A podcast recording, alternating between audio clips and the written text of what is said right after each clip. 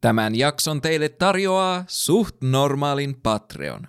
Jos pidätte tämän podcastin kuuntelemisesta ja haluatte tukea sitä taloudellisesti, Patreon on juuri oikea paikka teille. Vain neljän euron kuukausituella pääsette kuuntelemaan jaksoja ennen muita ja pääsette nauttimaan yksin oikeus sisällöstä suht normaalien suupalojen ja böökästien muodossa. Tukemalla suht normaalia Patreonissa te autatte minua pitämään tämän podcastin ilmaisessa jakelussa ja omana outona itsenään. Mutta nyt mukavia kuunteluhetkiä.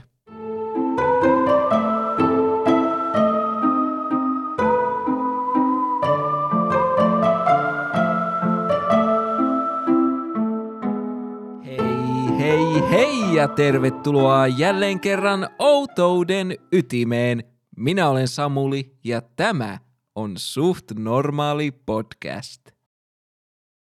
Aina silloin tällöin kuuntelijani laittavat minulle tulemaan jaksotoiveita ja oman elämäni Oprah Winfreynä minulla on tapana täyttää näitä toiveita hitaasti, mutta varmasti. Tämän jakson aihetta on toivottu jo podcastin ensimmäisen jakson julkaisun yhteydessä, jolloin ihmiset luulivat saaneensa uuden True Crime-podcastin kuunneltavaksi, vaikka todellisuudessa tämän podcastin suurin rikosaihe oli ja on yhä sen nimessä oleva räikeä kirjoitusvirhe. Aina välillä on kuitenkin hyvä vaihtelun merkeissä hypätä outouksista rikosten maailmaan, ja tänään kerronkin teille huhtikuussa 1922 tapahtuneesta Saksaa kauhistuttaneesta karmaisevan raasta rikoksesta, joka on yhä tänäkin päivänä vailla ratkaisua. Arvon kuuntelijat, on vihdoinkin tullut aika puhua Hinterkaifekin murhista. Hinterkaifeck oli pienehkö syrjäinen maatila, joka sijaitsi Saksan Weidhofenissa noin kilometrin päässä Kaifekin kylästä, ja kun sanon syrjäinen, niin tarkoitan tänne maatilalle pääsee vain yhtä kapeaa hiekkaista metsätietä pitkin syrjäinen. Tosin sinällään tämä Hinterkaifekin kuvaus syrjäisenä maatilana on harhaanjohtava, sillä heidän lähin naapurinsa asui noin puolen kilometrin päässä, eikä se ole ainakaan omille pienessä kylässä kasvaneille aivoilleni matka eikä mikään. Vaikkakin me puhutaan tästä maatilasta Hinterkaifekkinä, se ei ollut koskaan paikan virallinen nimi. Saksan kielen sana hinter tarkoittaa taakse tai takana, ja tässä kontekstissa, kun sitä käytetään kaifekin etuliittenä, se tarkoittaa suoraan suomennettuna kaifekin takana. Eli tällä nimellä kuvailtiin maatilan sijaintia. Meillä ei ole tarkkaa tietoa siitä, kuinka suuri Hinterkaifekin kiinteistö oli, mutta tiedämme kuitenkin sen, että sen asukkaat olivat suhteellisen vauraita, joten mitä todennäköisemmin heille kuului myös ihan kiitettävästi maata.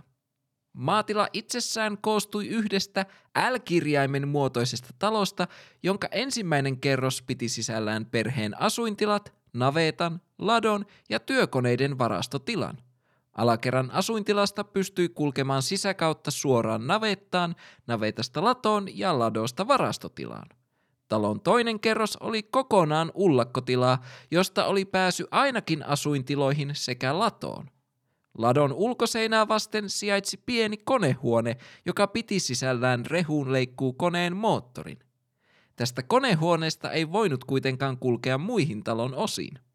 Lisäksi talon pihalla sijaitsi erillinen leivintupa, jota käytettiin myös silloin tällöin pyykkitupana.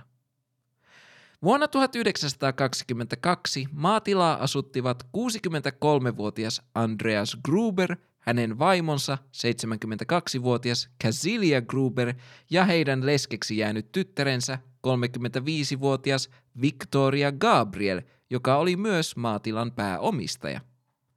Victorian aviomies Carl Gabriel oli kadonnut ja oletettavasti kuollut ensimmäisen maailmansodan alkuvaiheessa Ranskassa vuonna 1914. Maatilalla asuivat myös Victorian kaksi lasta, seitsemänvuotias Casilia ja kaksivuotias Joosef. Koska meillä on tässä kaksi Casilia-nimistä henkilöä, tulen viittamaan Casilia Gruberiin vanhempana Casiliana ja Victorian tyttäreen nuorempana Casiliana. Kaiken löytämäni tiedon perusteella Gruberin perheen jäsenet olivat suhteellisen pidettyjä yhteisössään, vaikkakin he viihtyivät paljolti omissa oloissaan. On sinällään harmillista, että Hinterkaifekin asukkaiden historiasta ei ole paljoa julkista tietoa, sillä olisi hienoa päästä syventymään siihen, keitä nämä ihmiset olivat ja millaista elämää he elivät. Sain raavittua sen verran tietoa kasaan, että tiedän, ettei Victorian ja Carl Gabrielin avioliitto ollut mistään parhaimmasta päästä, ja Carl muuttikin takaisin vanhempiensa luokse parin viikon sisällä heidän avioitumisestaan. Lisäksi eräänä kuvottavana yksityiskohtana Victoria ja hänen isänsä Andreas olivat todistettavasti olleet insestuaalisessa suhteessa, eikä tämä ollut mitenkään salaista tietoa. Heidän suhteensa oli laajalti kyläläisten tiedossa ja he joutuivatkin tämän takia oikeuteen huimat kaksi kertaa. Ensimmäisen kerran vuonna 1915 ja toisen kerran vuonna 1919, saaden tuomiot kuitenkin vain ensimmäisessä oikeudenkäynnissä. Tiedän, mitä te ajattelette. Kerta Victorian aviomies oletettavasti kuoli vuonna 1914 ja Victorian toinen lapsi Joosef syntyi 1919. Voiko olla mahdollista, että Joosef on oman isoisänsä lapsi? Kyllä voi. Tai siis ehkä. Nämä äsken kertomani tiedot kannattaa pistää korvan taakse, sillä palaan tämän kivikkoisen avioliiton ja insestin pariin jakson loppupuolella.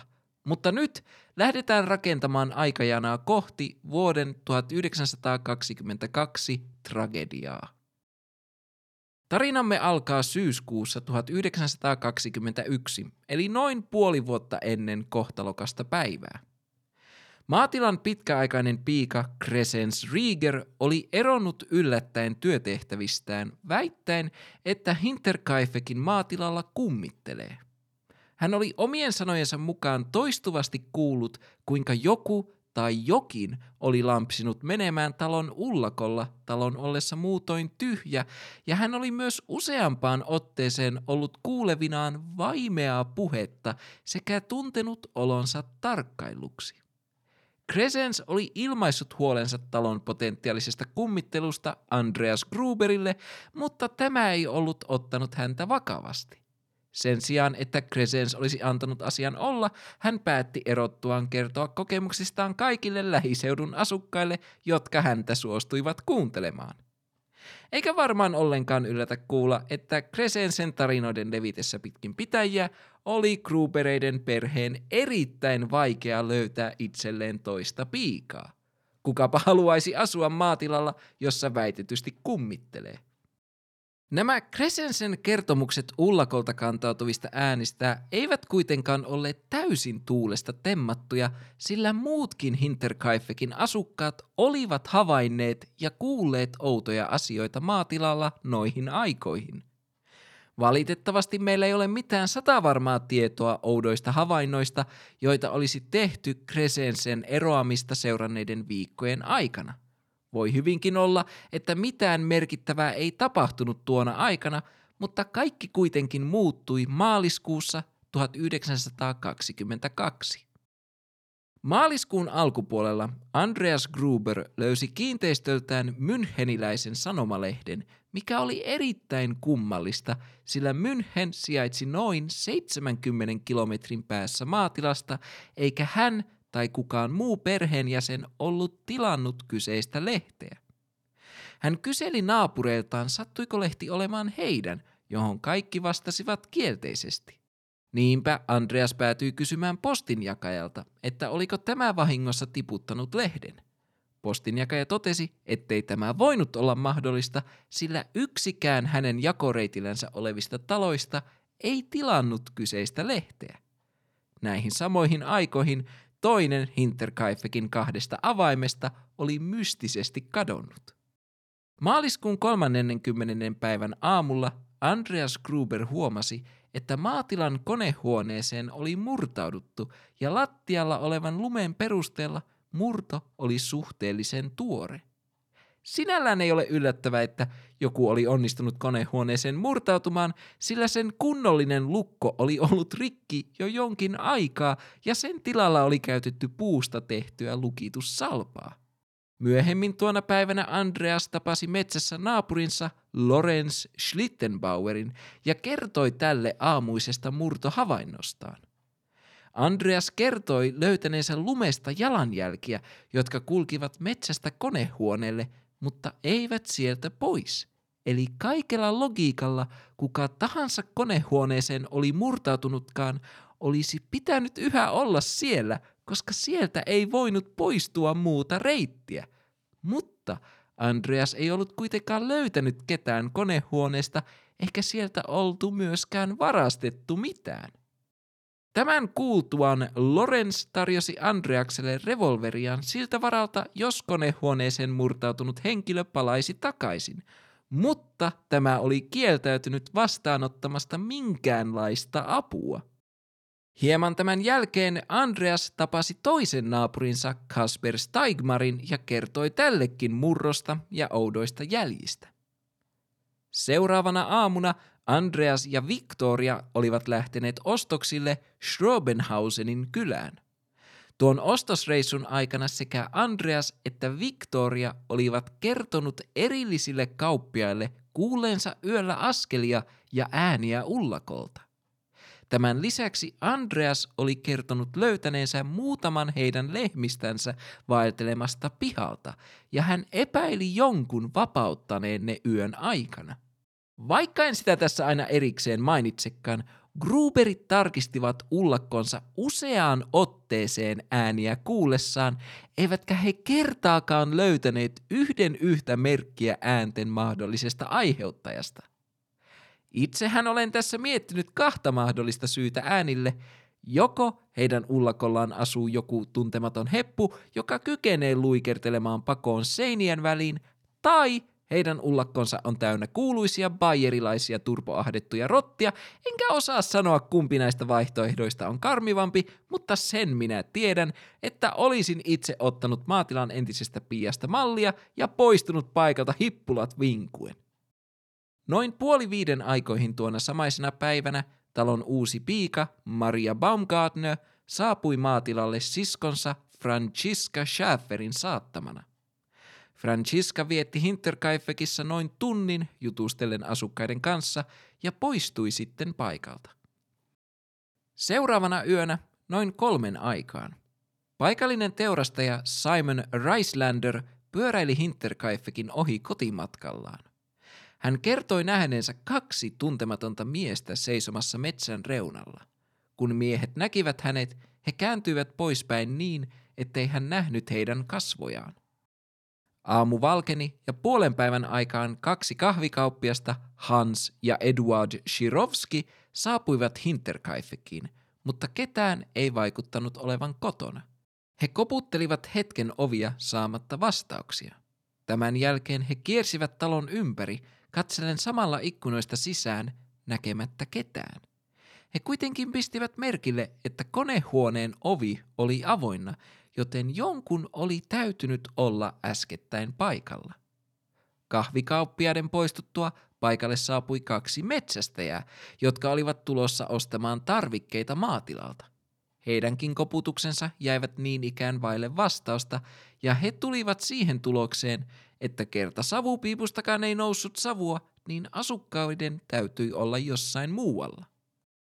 Kahvikauppiaiden ja metsästäjien lisäksi lähiseudulla asuva puuseppä Michael Blöckl oli kulkenut tilan ohi tuona päivänä kahdesti. Ensimmäisen kerran noin kello 12.30 ja toisen kerran pimeän tultua. Plöckl kertoi leivintuvan oven olleen suljettuna hänen pyöräillessään ohi ensimmäisellä kerralla. Illalla takaisin tullessaan hän huomasi, että kyseinen ovi oli tällä kertaa auki ja Gruberien koira oli ilmestynyt hihnaan kiinni leivintuvan ulkopuolelle. Plöklin kertomuksen mukaan leivintuvan savupiipusta oli illalla noussut savua, jonka tuoksu muistutti vanhoja palavia rättejä. Tämän lisäksi leivintuvan uunista hehkui selkeää valoa.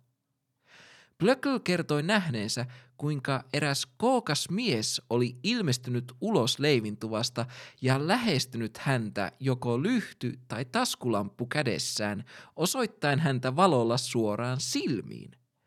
Plöckl ei pystynyt valon takia erottamaan, kuka hänen edessään seisova mies oli, ja pian mies palasi takaisin leivintupaan sanomatta sanaakaan. Tämä välikohtaus säikäytti Plöklin pahemman kerran, ja hän kiirehtikin pois paikalta. Huhtikuun neljäs päivä saapui, eikä kukaan ollut kuullut mitään Hinterkaifekin asukkaista noin neljään päivään. Varhain tuona aamuna mekaanikko Albert Hovner saapui maatilalle korjaamaan rehuleikkurin moottoria. Hän käveli talon etuovelle, koputti, mutta kukaan ei tälläkään kertaa vastannut. Hän seisoskeli maatilalla noin tunnin verran näkemättä ja kuulematta mitään tai ketään lukuun ottamatta maatilan eläimiä ja talon etuovella hihnassa olevaa koiraa. Kuten tarkimmat kuuntelijat huomasivat tässä vaiheessa, koira oli siirtynyt leivinhuoneen ulkooven läheisyydestä talon etuoven luo. Kaikki asuintilan ovet olivat lukittuina, mutta Hovnerin onneksi konehuoneen ovi ei ollut, niinpä hän päätti aloittaa työnsä. Hän työskenteli konehuoneessa noin neljä ja puoli tuntia omien sanojensa mukaan laulellen ja vihellellen tasaisin väliajoin siltä varalta, jos joku sattuisikin tulemaan paikalle. Lopetettuaan työnsä Hovner lukitsi konehuoneen oven ja päätti vielä käydä katsomassa talon sisäpihaa.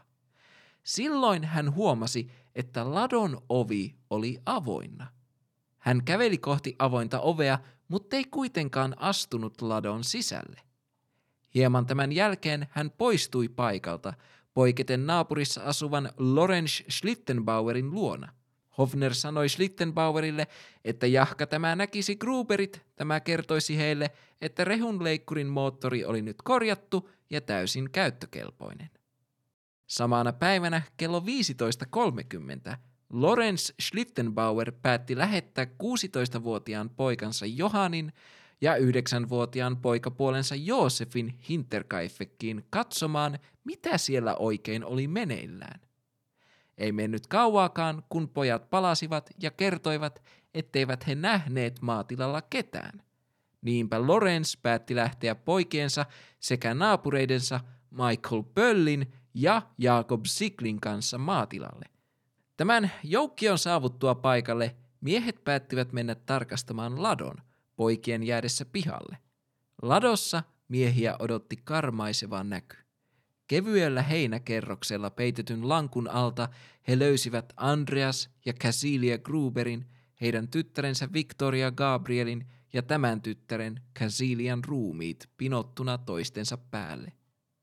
Löydettyään ruumiit miehet siirtyivät talon lukitulle etuovelle, jonka avain oli yllättäen Loren Schlittenbauerilla.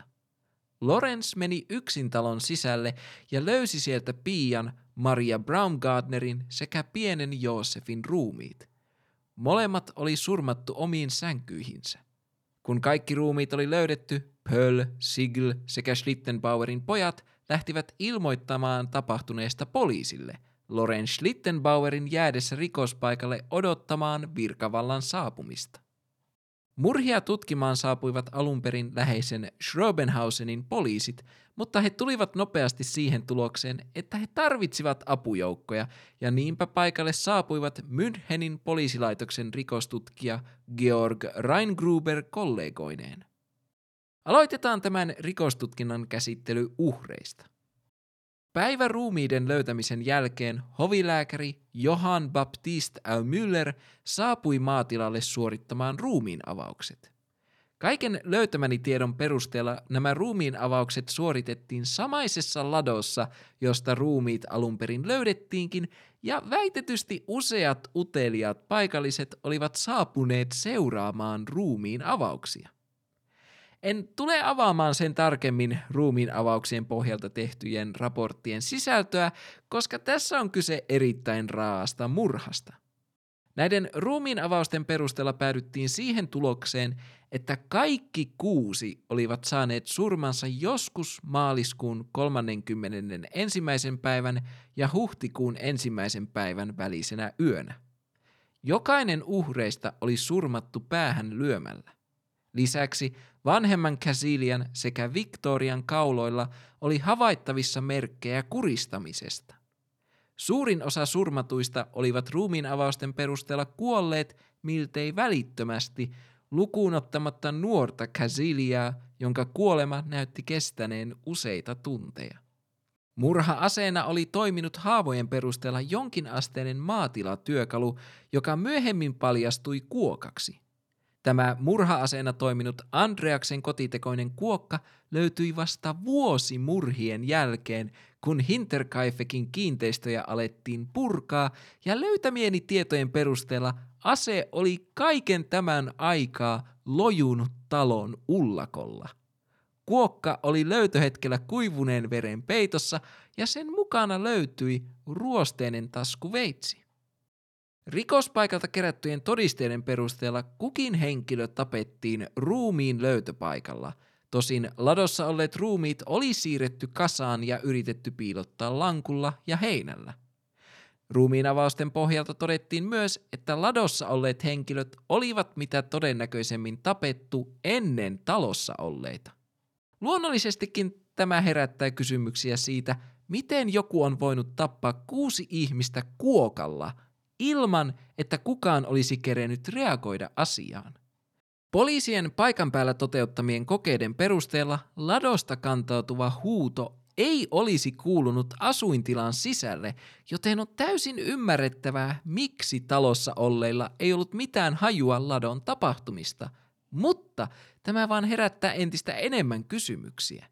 Poliisit olivat nimittäin alun perin epäilleet, että joku olisi melunut ladossa ja tällä tavoin houkutellut osan asukeista sinne, mutta tämä ei voi pitää paikkaansa. Joten miksi Andreas, Victoria ja molemmat käsilijät ylipäätään menivät latoon tuona iltana? Nämä ovat sellaisia kysymyksiä, joihin emme valitettavasti saa koskaan vastauksia. Ruumiin avauden yhteydessä uhrien kallot poistettiin ja lähetettiin Müncheniin tarkempia tutkimuksia varten, ja eräs epätoivoinen poliisi jopa lähetti kallot selvinnäkijöille ratkaisun toivossa, mutta ratkaisua ei koskaan tullut. Uhrien kallot itse asiassa katosivat joskus toisen maailmansodan aikoihin, eikä niitä ole sen koommin nähty. Mutta mitä Hinterkaifekissä oli tuona kohtalokkaana yönä tapahtunut – miksi se oli tapahtunut ja kuka oli syyllinen. Kaikkien todisteiden valossa oli äärimmäisen selvää, että tappaja tai tappajat olivat oleskelleet maatilalla murhaa seuranneina päivinä, sillä joku oli ruokkinut ja hoitanut maatilan eläimiä, syönyt miltei kaikki leivät keittiöstä ja vastikään tuonut lihaa leikattavaksi ruokakomerosta. Tosin eri lähteiden välillä on ristiriitaa siitä, oliko murhaaja syönyt ruuat talossa majalun aikana vai oliko poliisien saapumista odottamaan jäänyt Loren Schlittenbauer syönyt ne odottaessaan. Ainakin yhdessä lähteessä kerrotaan, että ruumiiden löydyttyä Lorenz oli ollut maatilalla kuin kotonaan ja valmistanut itselleen ruokaa keittiössä, joka on tavallaan aika epäsoveliasta toimintaa, kun otetaan huomioon se, että talon asukkaiden ruumiit lojuivat yhä vain muutaman metrin päässä keittiöstä. Sen me tiedämme varmaksi, että joku oli majaillut noihin aikoihin talon ullakolla, sillä poliisit löysivät sieltä ruuanjämiä sekä ihmisen ulostetta. Lisäksi muutamia ullakon lattialaudoista oli siirretty tavalla, joka mahdollistaisi talossa asuvien huomaamattoman tarkkailun. On hyvinkin mahdollista, että maaliskuun 30. ja 31. ensimmäisen päivän välisenä yönä ullakolta kuuluneet äänet ovat olleet peräisin murhaajalta. Sekin on täysin mahdollista, että murhaaja oli majaillut talon ullakolla jo vuoden 1921 syyskuussa. Tuolloin maatilalta poistunut Crescens Rieger tunnetusti ilmoitti eronsa syyksi ullakolta kuuluvat kummitusmaiset äänet. Valitettavasti poliisit eivät koskaan saaneet selvitettyä tarkkaa syytä sille, miksi perhe surmattiin, ja meidän kaikkien epäonneksi miltei kaikki Hinterkaifekin alkuperäisiin tutkimuksiin liittyvät asiakirjat tuhoutuivat toisen maailmansodan myllerryksessä. Sen verran me tiedämme, että Hinterkaifekin tutkimukset olivat alusta alkaen erittäin hankalat. Ruumiit olivat kerenneet lojua maatilalla neljä päivää ennen niiden löytymistä, ja tuona aikana maatilan piha-alueella oli vierailut useita henkilöitä, ja jos Michael Blöcklin on uskominen, joku mies oli silmin nähden oleskellut leivintuvassa. Jostain kumman syystä poliisi ei tutkinut lainkaan Michael Blöcklin väitteitä maatilan pihalla kohtaamastaan mystisestä miehestä tai siitä, mitä tuona yönä oli poltettu leivintuvan uunissa. Joten tässä jäi yksi potentiaalinen tutkimusväylä kokonaan käyttämättä. Monet ovat spekuloineet, että kyseinen mies on voinut hyvinkin olla murhaaja, joka on polttanut murhavaatteitaan tai jotain vastaavaa leivintuvan uunissa. Lisää ongelmia tutkimuksiin toi se, että ruumiiden löydyttyä Lorenz Littenbauer oli muiden paikalla olleiden mukaan kosketellut ruumiita ja muutenkin kuljeskellut ympäri rikospaikkaa. Tutkimusten alkuvaiheella poliisit epäilivät, että murhien päämotiivina olisi ollut raha – Gruberien perhe oli tunnetusti vauras ja 1920-luvun alussa Saksaa piinasi hävityn maailmansodan seurauksena syttynyt hyperinflaatio. Tämä olisi sinällään looginen ja uskottava teoria, mutta maatilalta ei oltu kuitenkaan varastettu mitään arvokasta. Itse asiassa tutkijat löysivät maatilalta suuren määrän rahaa, joten raha ei voinut olla päällimmäinen motiivi murhille. Selkeän motiivin puuttuessa poliisien ainoa tutkimusväylä oli todistajien ja potentiaalisten epäiltyjen kuulustelu. Poliisit kuulustelivatkin Hinterkaifekin tapahtumiin liittyen yli sataa ihmistä tuloksetta, eikä ketään koskaan virallisesti syytetty murhista. Monissa tämän jakson tekemiseen käytetyissä lähteissä mainitaan useita eri henkilöitä, jotka voisivat mahdollisesti olla Hinterkaifekin murhaaja tai murhaajat. Koska näitä epäiltyjä on niin paljon, käyn läpi vain osan näistä henkilöistä ja suhteellisen sekalaisessa järjestyksessä, mutta jätän kuitenkin omasta mielestäni todennäköisimmän syyllisen viimeiseksi. Suht normaalin perinteet tuntevat voisivat olettaa, että aloittaisin potentiaalisten syyllisten käsittelyn maatilan väitetyistä kummituksista, ja niinhän minä olisinkin aloittanut, mutta poliisien löydettyä ullakolta ruoanjämiä ja ihmisten ulostetta on aika ilmiselvää, ettei siellä ole majailut kummitus, sillä kummitukset eivät tunnetusti kakkaa, ne ektoplasmaavat. Mutta vaikkei tälle tapaukselle olekaan paranormaalia selitystä, se ei tarkoita sitä, etteivätkö selitykset voisi olla äärimmäisen outoja ja kaukaa haettuja. Muistatteko, kun jakson alkupäässä kerroin teille, että Victoria Gabrielin aviomies Carl Gabriel oli kadonnut ja oletettavasti kuollut vuonna 1914, eli noin kahdeksan vuotta ennen Hinterkaifekin murhia – No, tämä ei suinkaan estänyt häntä olemasta yksi murhien pää epäilyistä, sillä monet uskoivat, että Carl Gabriel ei suinkaan menehtynyt sodassa, vaan hän lavasti kuolemansa. Mutta miksi Carl Gabriel olisi vuosien poissaolon jälkeen palannut takaisin vain murhatakseen tyttärensä, vaimonsa ja tämän perheen? Aikaisemmin mainitsin, että Karlin ja Victorian avioliitto ei ollut mistään parhaimmasta päästä. Victorian vanhemmat Andreas ja Casilia eivät olleet väitetysti kohdelleet Karlia hyvin, eikä Victoriakaan halunnut puuttua tähän kaltoin kohteluun. Lisäksi Karl oli väitetysti ollut tietoinen Victorian ja tämän isän välisestä insestuaalisesta suhteesta, joka tämän teorian mukaan oli täysin suostumuksellista toimintaa isän ja tyttären välillä. Juuri tämä insesti oli väitetysti ollut se syy, miksi Carl oli lavastanut kuolemansa. Hän oli väitetysti painut rintamalta Venäjälle ja lopulta päätynyt palvelemaan Venäjän armeijassa.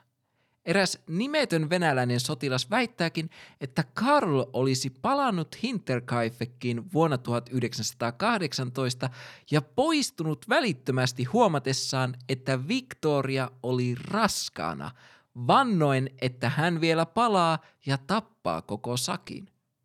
Toisen maailmansodan päätyttyä Neuvostoliiton vapauttaessa joukon Schrobenhausenin alueelta kotoisin olevia sotavankeja, nämä vangit olivat väittäneet, että heidät kotiin lähettänyt Saksaa sujuvasti puhuva upseeri olisi väittänyt olleensa Hinterkaifekin murhaaja. Vangit tietenkin olettivat, että upseeri oli Karl Gabriel. Tämä on äärimmäisen kiinnostava teoria, mutta se ei voi mitenkään pitää paikkaansa. Ensinnäkin meillä ei ole mitään varmuutta siitä, että onko tätä Karl Gabrielin kotimatkasta kertonutta venäläistä sotilasta koskaan ollut olemassakaan, ja vangit, jotka väittivät kohdanneensa Hinterkaifekin murhaajan, muuttivat myöhemmin tarinaansa. Toiseksi Karl Gabriel oli murhien aikoihin ollut kuolleena jo huimat kahdeksan vuotta. Suurin osa hänen kanssaan palvelleista sotilaista kertoivat nähneensä Karlin kuolevan vihollisen pommituksessa Ranskassa. Ja tämän kuolintavan takia hänestä ei jäänyt kovinkaan paljon ruumista haudattavaksi, mutta hänen jäänteensä ovat kuitenkin todistettavasti haudattuna Ranskaan Saint Laurent Blangyyn. Tämän faktan Saksan viranomaiset vahvistivat joulukuussa 1923. Joten murhaaja ei ollut Karl Gabriel. Seuraavana epäiltyjen listalla meillä on Gumbin veljekset. Vuonna 1951 nainen nimeltään Crescentia Mauer teki dramaattisen paljastuksen kuolin vuoteellaan. Hänen veljensä Adolf ja Anton Gump olivat olleet Hinterkaifekin murhaajat.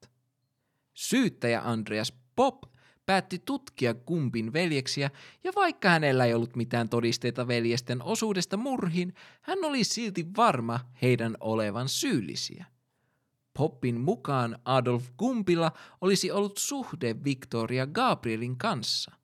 Millä todisteella kuulen teidän kysyvän? Olemattomilla todisteilla tietenkin. Tämän Poppin teorian mukaan Adolf olisi päättänyt murhata kaikki Hinterkaifekin asukkaat saatuaan selville, että Victoria oli insesti suhteessa isänsä kanssa. Valitettavasti Andreas Pop ei koskaan päässyt kuulustelemaan pääepäiltyvään Adolfia, sillä tämä oli kuollut vuonna 1944. Anton kumpin hän onnistui löytämään, mutta tämä luonnollisestikin kieltäytyi vastaamasta kysymyksiin, todeten vain, että ne ovat täyttä shaisseja. Vaikkakin Andreas Pop saattoi sokeasti uskoa Crescentia Mauerin kuolinvuodepaljastukseen, pitäisikö meidän uskoa siihen? Ei oikeastaan.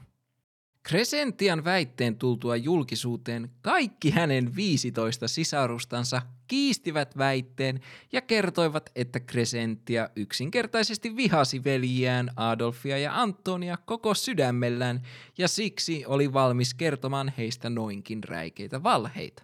Ja ainoa syy, miksi minä otin nämä epäilyt mukaan tähän jaksoon, oli se, koska Jostain kumman syystä ihmiset tuppaavat ottamaan kuolinvuodepaljastukset aina täytenä totena, vaikka niihinkin pitää reagoida erittäin skeptisesti, jos niille ei anneta mitään todisteita. Näiden aiemmin mainittujen epäiltyjen ohella oli lukuisia muita, joiden nimet nousivat tavalla tai toisella potentiaalisten murhaajien listalle, mutta joiden osuudesta ei loppupeleissä ollut mitään muuta todisteita kuin Ehkä se voisi olla tämä tyyppi tason lausuntoja. On kuitenkin yksi epäilty, joka nousee miltei aina esiin kaikista todennäköisimpänä murhaajana, ja se on Lorenz Schlittenbauer. Samainen Schlittenbauer, joka tarjosi Andreas Gruberille revolveriaan lainalle ja joka lopulta löysi ruumiit. Lorenz Schlittenbauer on minunkin kirjoissani todennäköisin syyllinen lukuisista eri syistä. Ensinnäkin ruumiiden löytöhetkellä Lorenzin kanssa ladossa olleet Pearl ja Sigl kertoivat, että hän oli runneltuneet ruumiit nähdessään eleetön ja rauhallinen, aivan kuin tilanteessa ei olisi ollut mitään normaalista poikkeavaa. Lisäksi Lorenzilla oli talon lukitun etuoven avain, oletettavasti samainen avain, joka oli mystisesti kadonnut vuoden 1922 maaliskuun alussa. Lisäksi siitä huolimatta, että Lorenzilla oli mukanaan kaksi muuta aikuista miestä ruumiiden löytöhetkellä, hän oli halunnut mennä yksin tutkimaan taloa. Joka on äärimmäisen kummallista, koska aina on olemassa pienen pieni mahdollisuus sille, että murhaaja on yhä rikospaikalla. Kun Pearl ja Sigl kysyivät häneltä, miksi hän oli mennyt taloon yksin, Lorenz oli kertonut menneensä etsimään poikaansa Joosefia. Tämä, jos mikä, on erittäin kummallinen syy, sillä hänen yhdeksänvuotias poikapuolensa Joosef oli täysin kunnossa ja vieläpä heidän mukanaan maatilalla. Tässä piileekin tämän jakson suurin twisti. Lorenz Schlittenbauerilla oli ollut suhde Victoria Gabrielin kanssa. Lorenzin ensimmäisen vaimon kuoltua vuonna 1918 hän oli jotain kautta päätynyt yhteen Victorian kanssa ja saattaa olla nuoren Joosefin isä. Victoria ainakin tuntui uskovan näin, sillä Joosefin synnyttyä syyskuun 7. päivänä 1919 hän julisti Loren Schlittenbauerin pojan isäksi. Lorenz sen sijaan väitti, että lapsen oikea isä oli Victorian isä Andreas ja juuri Lorenz ilmoitti isän ja tyttären insessistä viranomaisille. Lopulta Victorian pyynnöstä Lorenz päätti peruuttaa syytöksensä ja suostui tunnustamaan Joosefin pojakseen sekä maksamaan myös elatusmaksuja Victorialle. Tämä Lorenzin ja Victorian välinen suhde ei ollut mitään pientä pelehtemistä, vaan Lorenz olisi jopa halunnut mennä tämän kanssa naimisiin vuonna 1918, mutta ajautui väkivaltaiseen riitaan tämän isän kanssa. Andreas Gruber oli vahvasti sitä mieltä, että hänen tyttärensä ei mitään miestä tarvinnut, kerta tällä oli jo isänsä. Lorenz Schlittenbauer päätyi lopulta uusiin naimisiin vuonna 1921 ja pari kuukautta myöhemmin maaliskuun alkupuolella he saivat vaimonsa kanssa tyttären, joka valitettavasti menehtyi muutama viikko syntymänsä jälkeen. Lapsensa menettäminen ja elatusmaksujen maksaminen itseään huomattavasti varakkaammalle perheelle lapsesta, joka ei välttämättä ollut edes hänen omansa, saattoivat olla Lorenzille ratkaisevia murhaan johtaneita tekijöitä. Lorenz itse asiassa hoiti tutkintojen ajan Hinterkaifekin eläimiä ja sai ne lopulta omaan omistuksensa, joten hän on selkeästi hyötynyt taloudellisesti Grubereiden kuolemasta monellakin eri tavalla. Syyt epäillä Lorenz Schlittenbaueria eivät suinkaan pääty tähän – Vuonna 1925 eräs paikallinen opettaja näki Lorenzin norkoilemassa paikalla, jolla Hinterkaifekin maatila oli vielä paria vuotta aiemmin seissyt. Kun opettaja kysyi, mitä tämä teki siellä, Lorenz vastasi kummallisesti, että murhaajan yritys haudata perheen jäännökset latoon oli estynyt jäätyneen maan takia. Poliisin kuulustellessa Lorenzia tämän asian tiimoilta hän oli yhtynyt opettajan lausuntoon tapahtumista, joka on äärimmäisen kummallista, etenkin jos hän on syytön mies, kuka menee heittämään tuollaisia kommentteja murhapaikan yhteydessä, ellei sitten hän ole niin itsevarma murhaaja, että hän tietää, että ei hän voi koskaan siitä jäädä kiinni.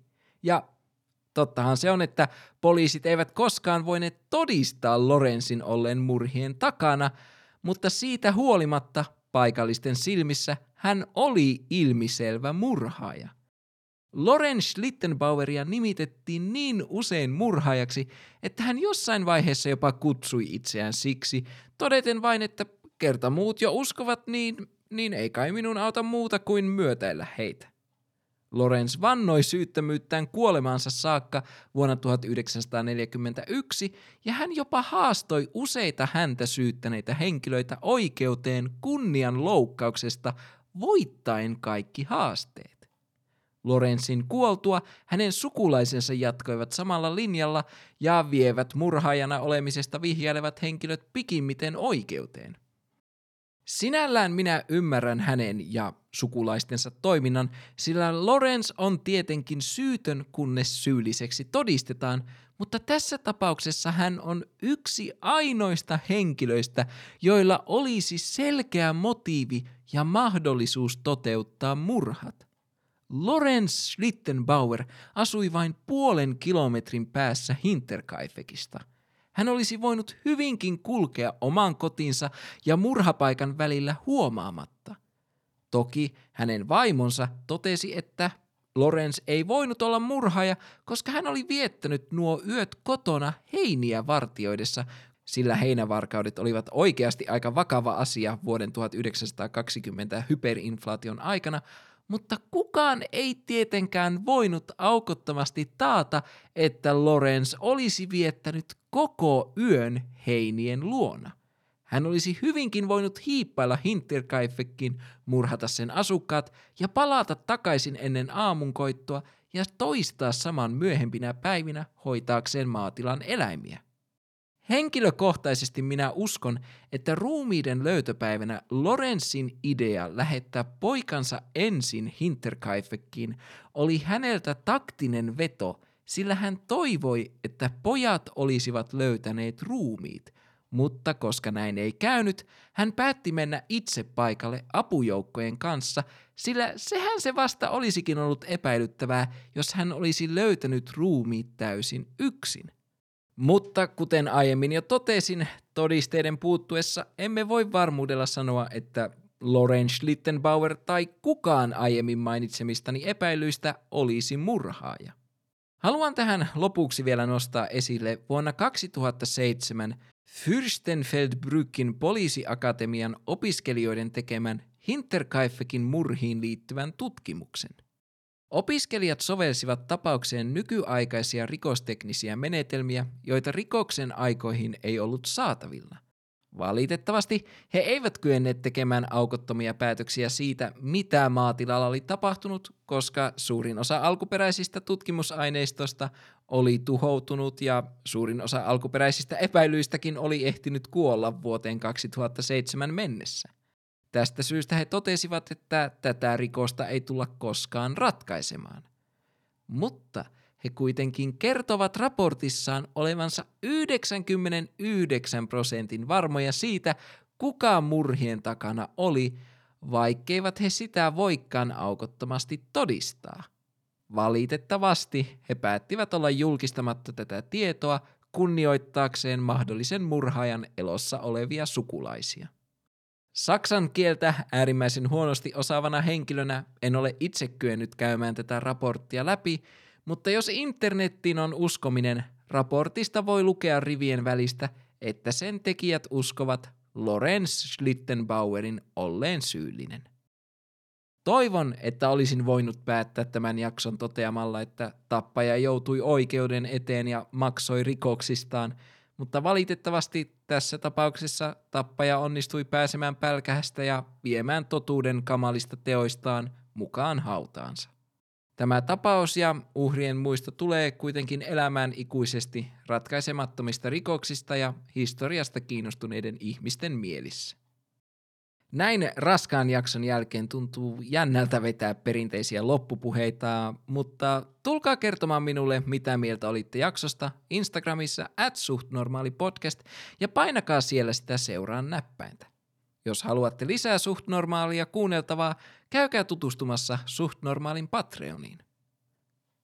Mutta on taas tullut hetkeksi aika sanoa hei hei, mutta onneksi me tapaamme taas pian outouden ytimessä.